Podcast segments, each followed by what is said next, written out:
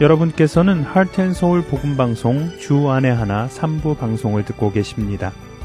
주 안에 하나 3부에서는 지난 방송들 중에서 신앙에 도움이 될 만한 프로그램들을 모아서 다시 방송해 드리고 있습니다. 이번 시즌에는 모두 2015년에 방송된 프로그램입니다. 시편 23편을 목자의 시선에서 바라본 여호와는 나의 목자시니와 예수님의 첫 설교 산상수훈 그리고 순교자의 이야기인 세상이 감당할 수 없는 사람들이 준비되어 있습니다. 먼저 여호와는 나의 목자시니 이어드립니다.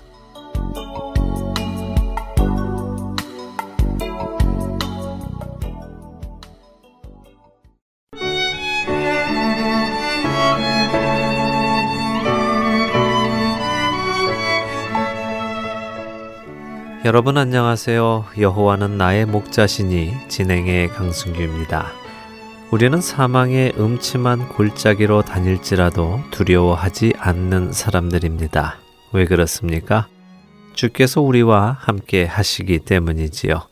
우리의 삶 속에서 사망의 골짜기 앞에 간다는 것은 두려워할 일이 아닙니다. 우리를 그곳까지 인도하신 하나님은 그 사망의 음침한 골짜기에서 우리를 죽이시려는 것이 아니라 그 사망의 음침한 골짜기를 지나 높이 있는 푸른 초장으로 우리를 인도하시려 하기 때문입니다. 우리를 향한 그분의 생각은 재앙이 아니라 평안이며 구원입니다. 하지만 이 사실은 그냥 말로만 해서는 와닿지 않습니다. 실제로 경험을 해 보아야만 알 수 있습니다. 경험을 통해 그 사망의 골짜기를 목자 되시는 하나님의 인도하심을 따라 지나가는 사람만이 목자를 향한 절대적인 믿음이 생기게 되는 것입니다. 그러한 경험을 한 양들은 결국 사망의 음침한 골짜기를 지나며 이렇게 고백하게 됩니다. 주의 지팡이와 막대기가 나를 안위하시나이다. 오늘은 여러분들과 바로 이 구절, 주의 지팡이와 막대기가 나를 안위하신다는 말씀을 생각해 보기를 원합니다. 지팡이 하면 여러분들은 어떤 모습이 떠오르십니까? 지팡이 위쪽에는 두툼한 나무가 둥글게 휘어 마치 갈고리 모양을 하고 길게 뻗은 나무 지팡이가 생각나시지 않습니까? 마치 우리 옛 이야기 속에 등장하는 산신령의 지팡이 같은 모습 말입니다. 모세의 지팡이나 아론의 지팡이도 그렇게 생겼었을까요? 그렇다면 막대기는 어떻습니까? 막대기는 어떻게 생겼었을까요? 막대기는 뭐 팔뚝 정도의 길이나 그보다 조금 더 긴 그런 나무가 생각나시는지요? 사실 우리는 모세의 시대나 다윗의 시대의 지팡이나 또 막대기가 어떻게 생겼었는지 정확히 알 수는 없습니다. 남아있는 유물이 없으니까요. 그래서 어떤 학자들은 목자가 지팡이와 막대기를 각각 하나씩 들고 다녔다고 이야기하기도 하고요. 어떤 학자들은 둘 중 하나만 가지고 다녔다고 이야기를 하기도 합니다. 또 어떤 학자들은 막대기나 지팡이나 같은 말이다라고 하는 분들도 계시고요. 대부분의 성경을 그린 서양화를 보면 모세나 목자들이 들고 있는 지팡이는 우리나라 사람들이 생각하던 그런 산신령이 들고 있는 지팡이가 아닙니다. 곧고 길게 뻗은 봉 같은 형태이지요. 한국말로 쉽게 표현을 하면 작대기라고 해야 할까요? 이 지팡이와 막대기의 원어를 보아도 그 설명이 정확히 되어 있지는 않습니다. 세베트라는 히브리어는 지팡이라고 번역이 되기도 하고 또 막대기라고 번역이 되기도 합니다. 또한 지파라는 의미도 가지고 있고요. 그리고 미시에나라는 히브리어 역시 지팡이와 막대기 모두로 번역이 됩니다. 그래서 심지어 시편 23편 이 구절의 번역조차도 성경 번역본마다 다른 경우들이 있는데요. 같은 구절을 개역 개정이나 새 번역 등은요. 주의 지팡이와 막대기로 번역이 되어 있는데요. 공동 번역의 경우는 막대기와 지팡이로라고 순서가 바뀌어 번역되어 있습니다. 하지만 영어 번역들을 보면요. 막대기를 뜻하는 rod와 지팡이를 뜻하는 staff의 순으로 번역이 되어 있어서 대부분 한글 성경과 그 순서가 또 반대로 되어 있습니다.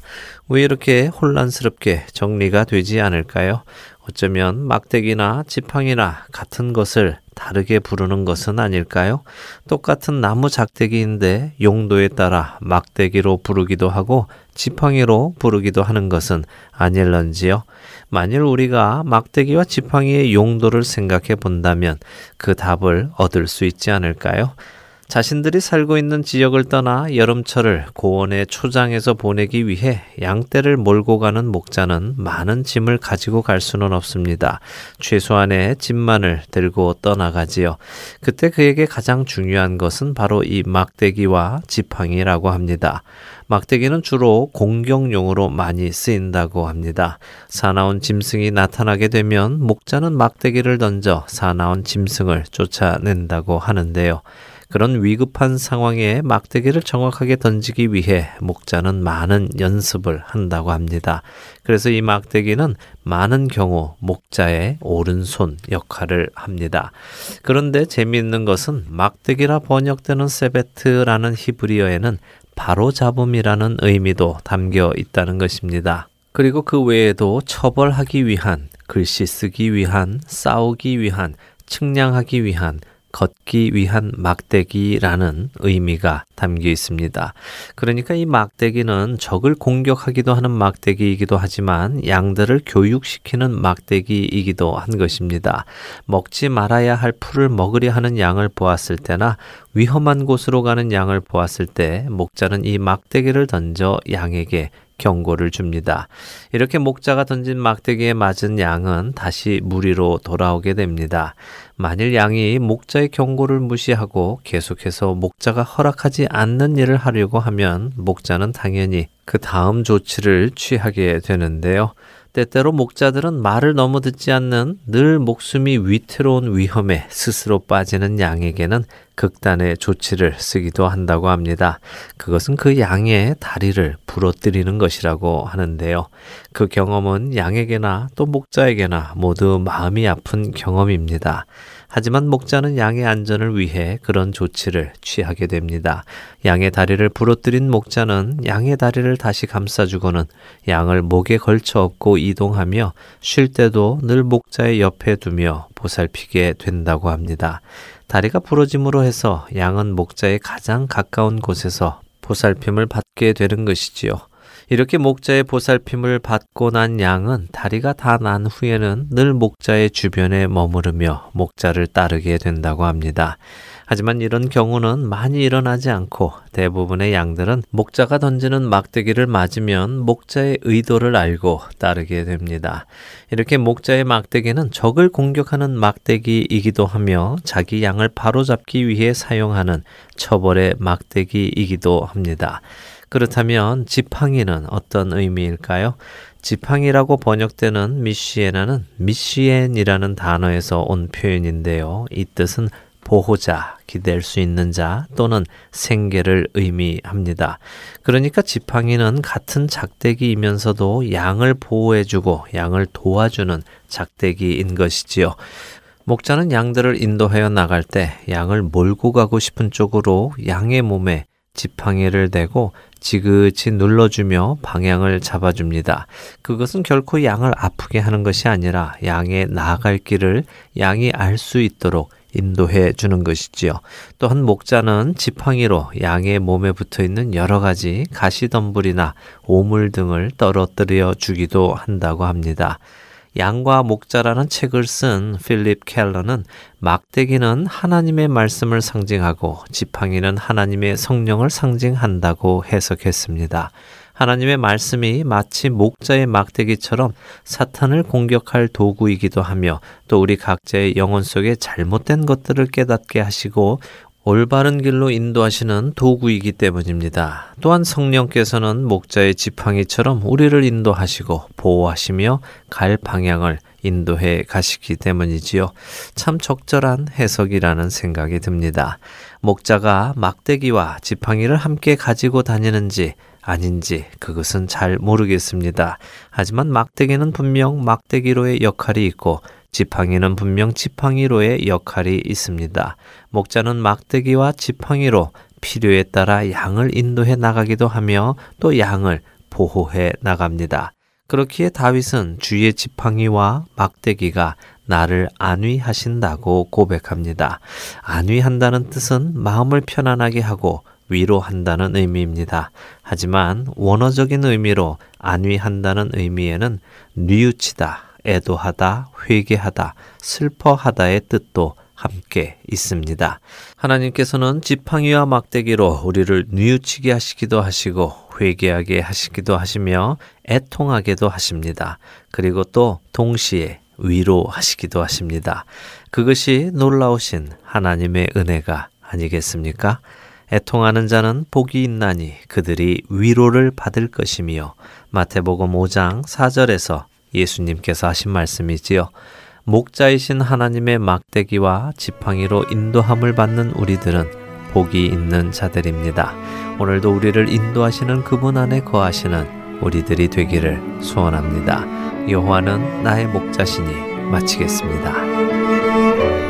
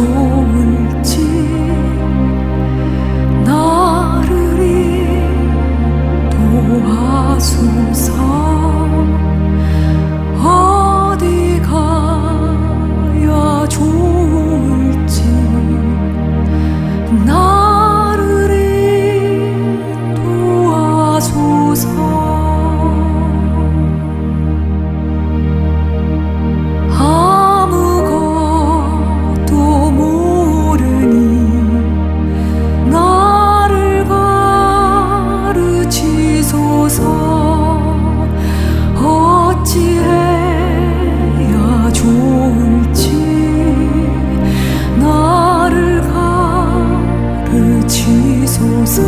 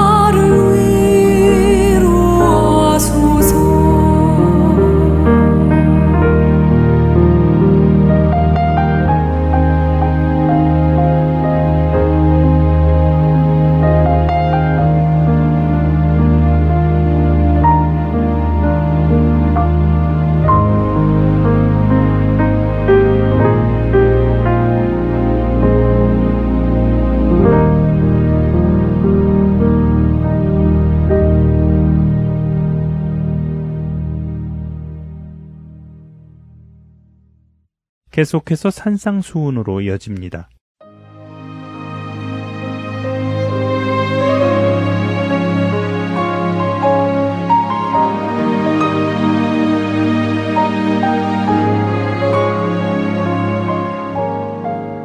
할텐 서울 복음 방송 애청자 여러분 안녕하세요. 산상수훈 진행의 최소영입니다. 지난 시간에는 너희를 위하여 보물을 하늘에 쌓아두라고 하신 예수님의 말씀을 살펴보았습니다. 한 사람이 두 주인을 섬기지 못할 것이며 하나님과 재물을 겸하여 섬기지 못한다고 말씀하셨지요. 그리고 나서 예수님은 그러므로 너희에게 이르노니 염려하지 말라고 말씀하십니다. 무엇을 왜 염려하지 말라는 것일까요? 오늘은 염려에 대한 예수님의 산상수훈을 함께 공부하도록 하겠습니다. 마태복음 6장 25절부터 34절입니다.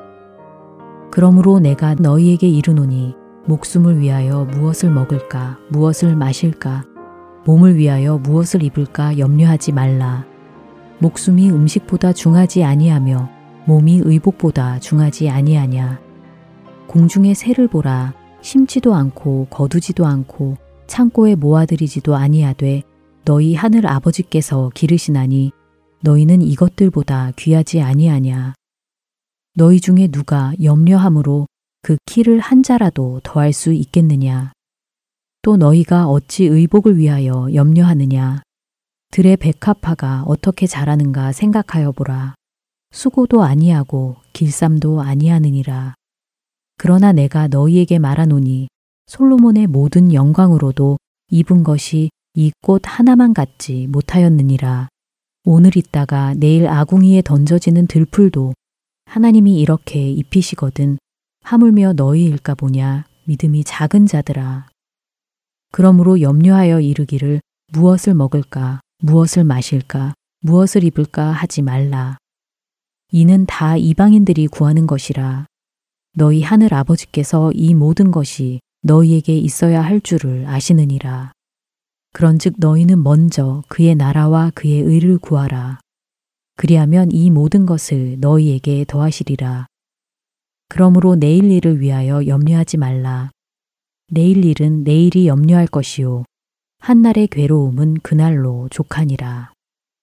지금 읽어드린 마태복음 6장 25절부터 34절에는 염려하지 말라 하는 말씀이 세 번 나옵니다. 그리고 염려하지 말라는 말씀이 나온 구절들은 모두 그러므로 하는 말로 시작됩니다. 이렇게 세 번이나 염려하지 말라고 말씀하신 것은 우리에게 왜 염려하지 말아야 하는지 그 이유들을 가르쳐 주시고 그것이 얼마나 중요한지를 강조하시기 때문일 것입니다.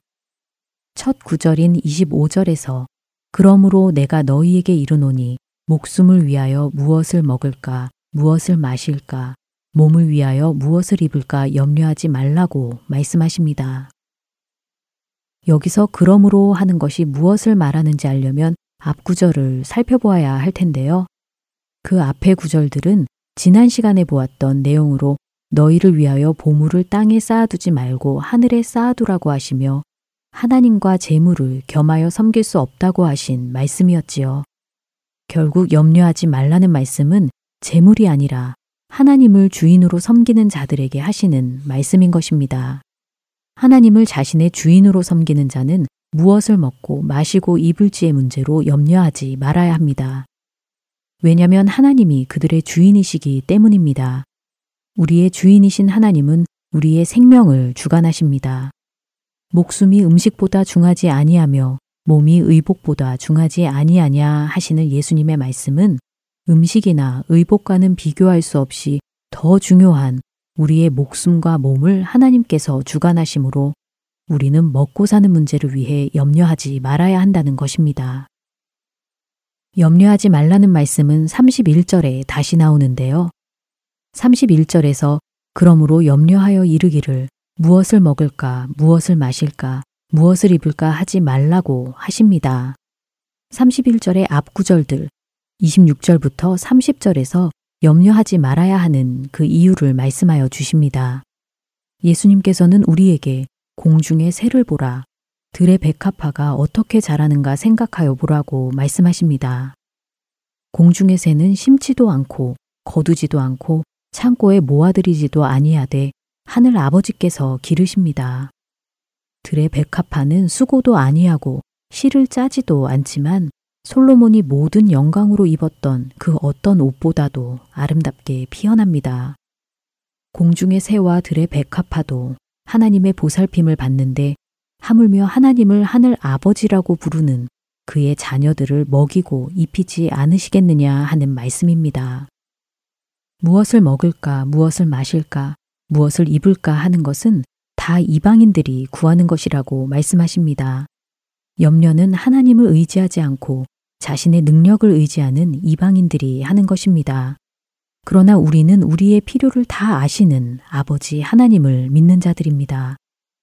그렇기에 이러한 것들로 염려하는 자들은 믿음이 작은 자라고 말씀하시는 것입니다. 예수님께서는 이미 앞에서 기도에 관한 말씀을 하실 때 중언부언하는 이방인들을 본받지 말라고 하시며 너희가 구하기 전에 너희에게 있어야 할 것을 하나님 너희 아버지는 다 아신다고 말씀하셨지요. 우리는 염려함으로 그 키를 한 자라도 더할 수 없으며 자기 수명을 한순간이라도 연장할 수 없습니다. 그렇기 때문에 염려는 아무 도움도 안 되며 우리의 일이 아닙니다. 그렇다면 우리의 일은 무엇일까요? 먹고 사는 문제에 대한 걱정과 염려가 아니라 하나님의 나라와 하나님의 의를 구하는 것이 우리의 일입니다. 예수님은 33절에서 그런즉 너희는 먼저 그의 나라와 그의 의를 구하라. 그리하면 이 모든 것을 너희에게 더하시리라 하고 말씀하십니다. 이 말씀은 우리의 필요를 얻기 위해 그 수단으로 하나님의 나라와 의를 구하라는 의미가 아닙니다. 하나님의 자녀이고 하나님의 상속자인 우리가 마땅히 구해야 할 것은 그의 나라와 그의 의라는 것입니다. 주기도문을 통해 보았듯이 우리가 구하는 우선순위는 하나님의 이름과 나라와 뜻에 관한 것입니다. 먼저 그의 나라와 그의 의를 구하라고 하신 후 예수님은 염려하지 말라고 세 번째 말씀하십니다. 그러므로 내일 일을 위하여 염려하지 말라. 내일 일을 위하여 염려하는 것은 염려의 본질적인 성격입니다. 사람들은 내일과 미래를 두고 염려합니다. 지금 먹고 있는 상태에서 지금 먹는 것을 염려하거나 입고 있는 상태에서 지금 입는 것을 염려하지 않습니다. 내일 어떻게 될지, 미래에 어떻게 될지 모르기 때문에 염려하는 것입니다. 그러나 내일도 미래도 주관하시는 하나님, 전지전능하신 하나님을 믿는 자들은 알 수 없는 내일과 미래를 하나님께 온전히 맡기는 자들입니다. 날마다의 일용할 양식을 하나님께 의지하여 살듯이 오늘 허락하신 것들을 감사하며 그의 나라와 그의 의를 계속적으로 구하는 자들입니다. 내일 일을 염려하지 말라는 것은 아무 생각 없이 계획하지 않고 그냥 막 사는 것을 의미하는 것이 아닙니다. 먹고 사는 문제가 아니라 하나님께 집중하라는 것입니다. 내일 일을 위하여 염려하지 말라. 내일 일은 내일이 염려할 것이요. 한날의 괴로움은 그날로 족하니라. 마태복음 6장 34절은 2014년 한 해 동안 세계인들이 즐겨 찾은 성경구절 6위에 해당한다고 하는 기사를 본 적이 있습니다. 내일을 알 수 없는 불안한 시대를 살며 이 말씀을 통해 위로를 받고 싶은 사람들이 많아서 그런 것일지도 모르겠습니다. 그러나 이 말씀은 흔히들 말하는 괜찮아, 다 잘 될 거야 하는 식의 위로가 아닙니다. 이것은 우리가 하나님께 속한 자들인지 세상에 속하여 재물을 섬기는 자들인지를 구분하여 주는 말씀입니다. 먹고 사는 문제가 우리의 삶을 주관하게 해서는 안 된다는 말씀입니다. 또한 우리가 하늘 아버지를 참으로 믿는가 하는 믿음에 관한 말씀이기도 합니다. 우리를 먹이고 입히시는 아버지 하나님을 날마다 경험하며 계속적으로 그의 나라와 그의 의를 구하는 저와 여러분 되시길 기도합니다.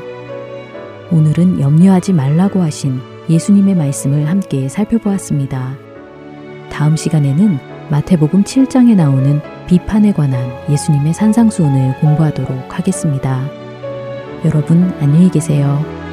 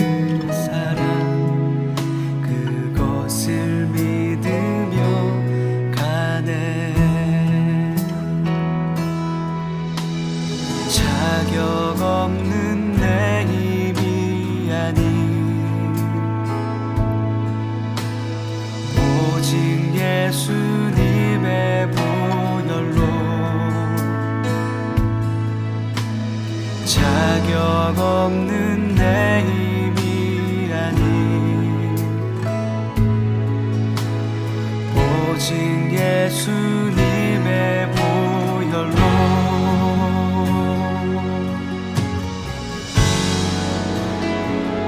십자가의 보혈 완전하신 사랑. 힘이 번나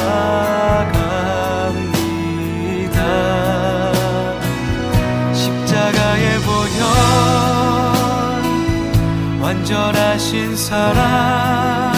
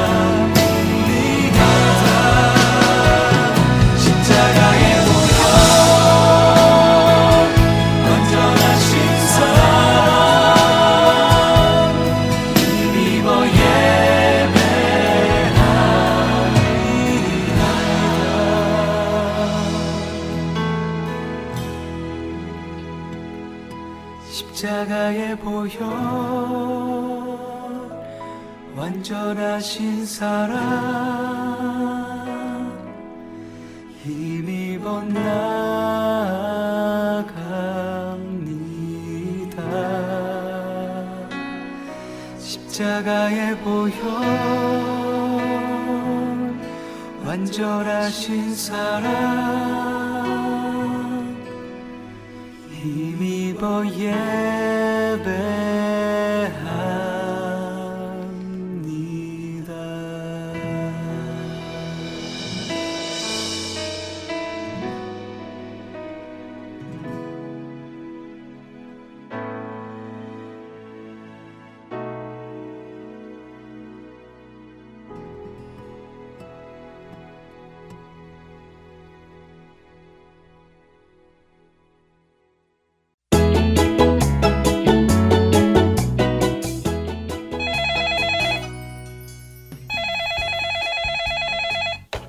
네, 할텐서울 복음방송입니다. 어떻게 도와드릴까요? 아, 네, 안녕하세요. 저는 메릴랜드에 살고 있는 애청자인데요. 아, 안녕하세요. 네, 사실 제가 미안해서 전화를 안 드리려고 했는데요. 근데 벌써 2주 동안 방송을 못 들었어요. 어, 왜요? 글쎄 2주 전에는 CD가 부서져서 와서 못 듣고요. 이번 주는 아직도 CD가 배달이 안 되고 있네요. 아, 그러세요. 아유, 저런 속상하시겠어요. 어, 요즘 연말이라서 우편물이 많아진 관계로 어, 우체국에서 CD 배송에 문제가 많이 생기네요. 음, 양해 부탁드릴게요. 저희가 바로 다시 보내드리겠습니다. 주소를 좀 불러봐 주시겠어요? 네, 감사합니다. 저희 집 주소는요. 12802 노스 28 드라이브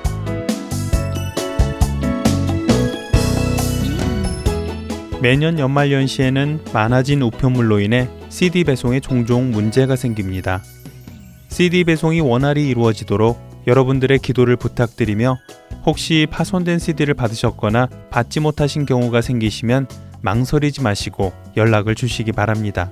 다시 보내드리겠습니다. 사무실 전화번호는 602-866-8999입니다.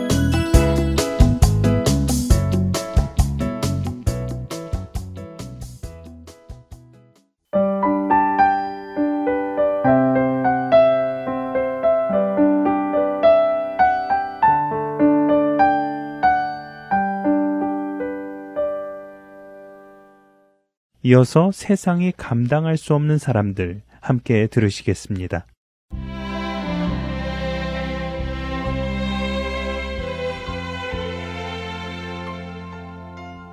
여러분 안녕하세요. 세상이 감당할 수 없는 사람들 진행의 강승규입니다. 눈에는 눈, 이에는 이라는 말은 레위기 24장 20절에 나오는 구약의 율법이기도 하지만 그 당시 근동 지방에 널리 퍼져 있는 법이기도 했습니다. 그리고 그 법의 정신은 우리가 살고 있는 지금 이 시대에도 여전히 존재하고 있고요. 누군가 죄를 지으면 그 죄에 합당한 벌을 가하는 것이 당연함으로 받아들여집니다. 그리고 세상은 그것을 정의라고 부릅니다.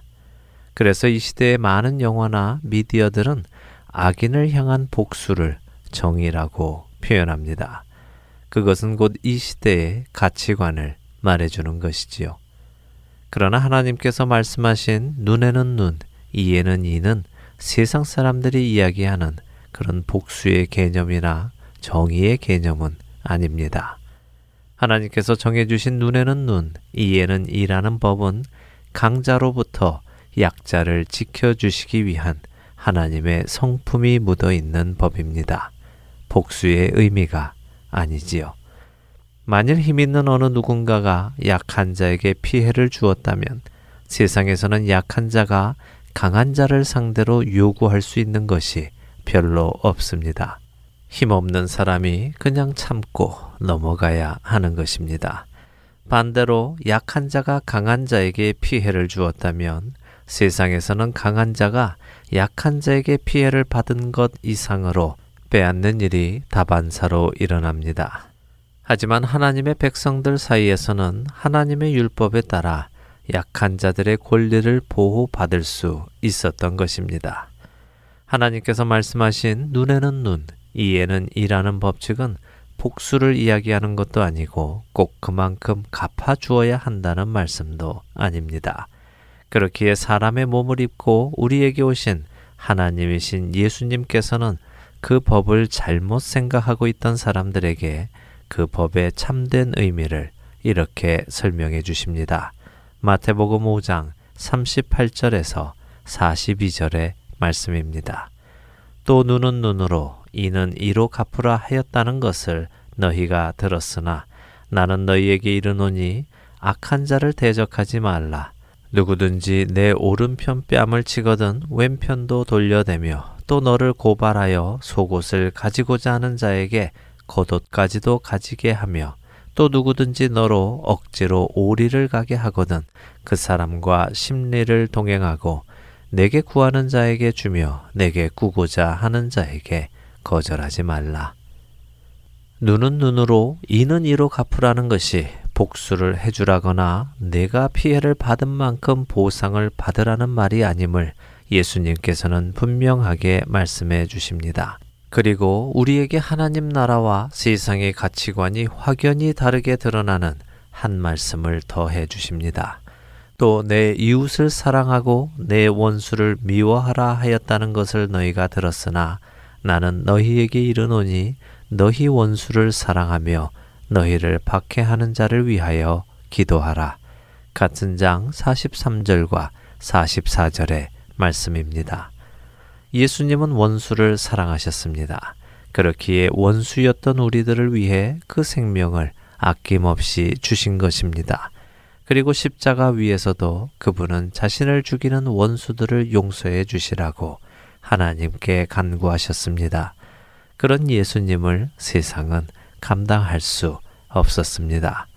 1950년 한국 전쟁 당시 원수를 사랑하셨던 예수님을 본받아 원수를 사랑했던 사람들의 이야기가 있습니다. 세상이 감당하지 못했던 그들의 이야기 속으로 들어가 보겠습니다.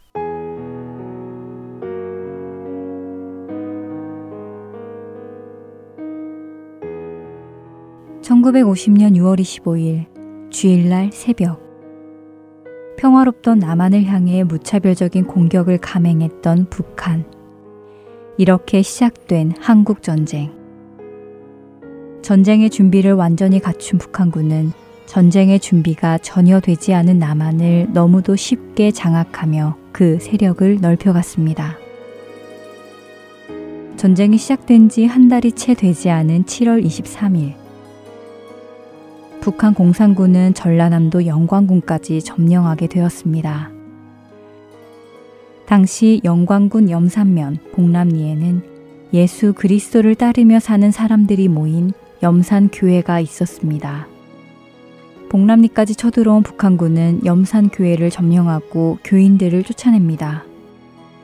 그리고는 교회를 인민위원회 사무실로 사용하지요. 당시 교회에서 숙식을 하던 김방호 목사와 그의 가족 역시 인민군들에 의해 쫓겨나게 되었습니다. 하지만 김 목사님은 그 지역을 떠나지 않고 성도들의 집을 신방하며 하나님의 말씀을 전하고 그들을 위로했습니다. 또한 신앙이 흔들리는 성도들에게는 특별히 구원과 천국의 확신을 심어주며 교회와 교인들을 버리지 않았습니다. 그러던 중 유엔군은 인천 상륙 작전을 성공하였고 북한군은 퇴각하기 시작했습니다. 그동안 공산군에게 어려움을 겪어왔던 주민들과 염산교회 성도들은 태극기를 흔들며 만세를 외쳤습니다. 그리고는 이 만세 행진은 염산교회 청년회가 앞장서서 주도하였습니다. 하지만 아직도 그 지역에는 퇴각하지 않은 인민군들과 좌익 세력이 남아 있었습니다. 이들은 태극기를 들고 유엔군과 남한군에게 만세를 외친 데 앞장선 염산교회에게 보복을 자행하기 시작했습니다. 만세 행진에 앞장선 기삼도 노용길 등의 청년부 리더들을 처형하고 교회당을 불태우며 보복은 시작되었습니다. 염산교회 교인들이라면 어른이건 아이이건 할 것 없이 몽둥이와 죽창으로 가족 단위의 학살이 시작되었고 마을 앞 설포도구의 숨은 통에는 77명이나 되는 교인들이 목에 큰 돌이 달린 채 수장되었습니다.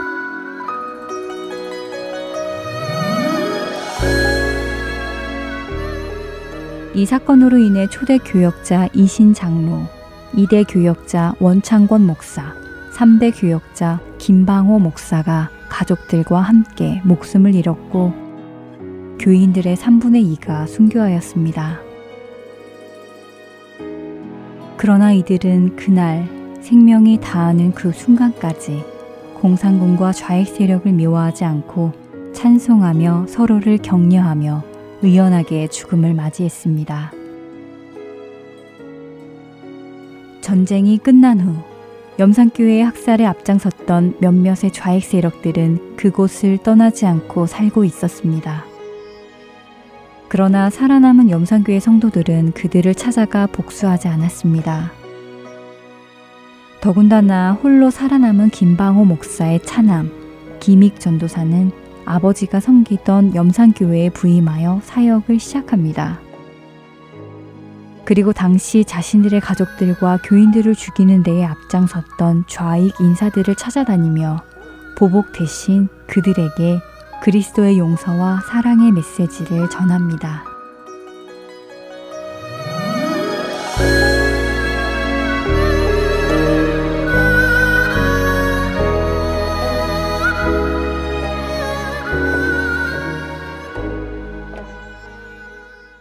일본의 압제를 거쳐 한국 전쟁 당시 인민군들의 만행을 경험했던 대다수의 한국인들은 해방과 휴전 이후 친일파와 좌익 세력들을 색출해서 보복을 했습니다.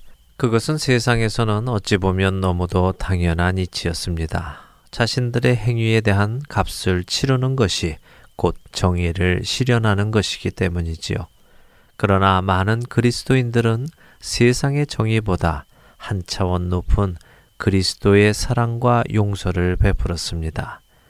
성경은 끊임없이 우리에게 원수 갚는 것이 하나님께 있다고 말씀하십니다. 그 말씀은 우리는 억울한 채로 있어야 한다는 말씀은 아닙니다. 우리가 우리의 원수를 직접 갚을 필요가 없다는 말씀입니다. 우리에게 주어진 명령은 원수를 사랑하며 우리를 박해하는 자를 위해 기도하라는 것입니다. 원수 갚는 것은 하나님께 있음을 믿고 우리는 우리에게 주어진 명령의 말씀을 지키며 원수를 사랑하고 우리를 박해하는 자들을 위해 기도하면 되는 것입니다. 그렇게 원수를 사랑하고 그들을 위해 기도해 주는 자들을 세상은 감당할 수 없습니다. 세상이 감당할 수 없는 사람들 마치겠습니다.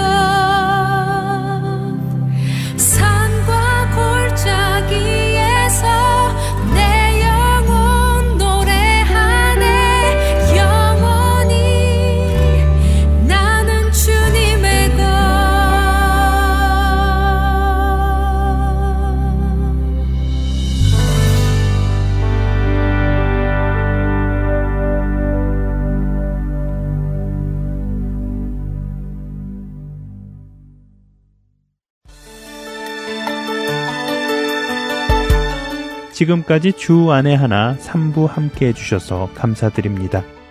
방송을 더 듣고 싶으신 분들은 홈페이지 www.heartandsoul.org에서 특별 방송을 클릭하셔서 들으실 수 있습니다.